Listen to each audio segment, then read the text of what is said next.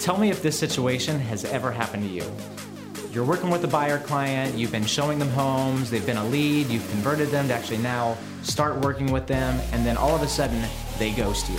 The next thing that you see or you hear, maybe on social media, is that they've just closed on their brand new home. Hey guys, Aaron Lucas with Greenwood Homes Realty Careers, episode number 26, and today I want to talk to you about the importance of conducting buyer consultations. I want to start with why I think agents don't do buyer consultations, and that's fear. And a lot of times agents will try to justify this fear by saying, well, no one else in my area does these, so why should I have to do that? And then they take it a step even further and they say, well, you know, I've converted this lead and I've been working with them and I've built rapport and I've been showing them homes and, you know, they would never leave me. We have a, a good, solid relationship built. However, until that buyer actually signs a buyer exclusive agency, they're just a customer and not a client. And that means that they owe you zero loyalty. You know, they can show, they can go with this agent or that agent. They can choose to work with whomever they want, whenever they want, until that contract is signed. So I want to talk about next how to make this process less awkward and go smoother for you.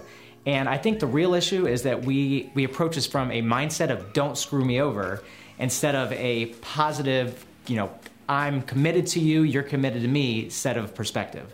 You know, when we go with the negative one, we're immediately building a lack of trust in that relationship dynamic. Whereas with the committed one, it's now built on solely trust. We've got them to know us and to like us, and like I say always, most importantly, to trust us. So here's what I want you to do next I want you to create a physical list, actually write it down, of all the ways that you're gonna be committed to your buyers.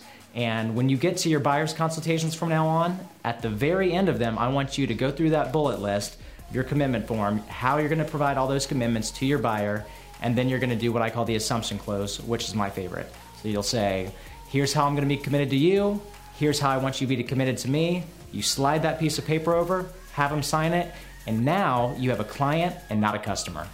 I hope you got some value out of this video, and I would beg you to not only start doing buyer consultations, but also to do them from a commitment perspective. And remember, the goal of real estate is to get people to know you, like you, and trust you. And if you're not committed, you're interested. See you guys in the next episode.